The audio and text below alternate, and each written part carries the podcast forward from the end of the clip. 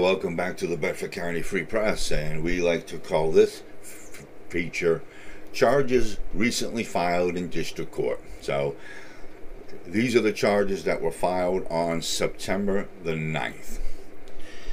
34 year old Michael Charles Matthew, currently in the Bedford County Jail, was charged with possession of a controlled substance and possession of drug paraphernalia as a result of an incident that occurred on August the 12th in Saxton. He is currently awaiting a preliminary hearing.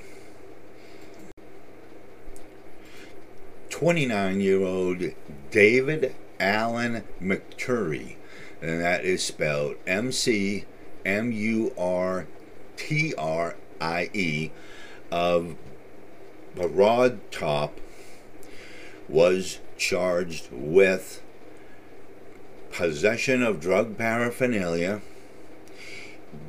DUI controlled substance scheduled 2 or 3, DUI controlled substance, DUI controlled substance impaired ability, driving an unregistered vehicle, driving a vehicle while his operating license was revoked, and careless driving.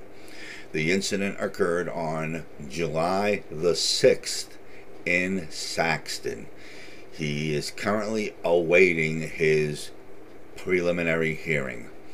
And that's all the charges that were filed and thus, all the criminal charges that were filed in district court on September the 9th.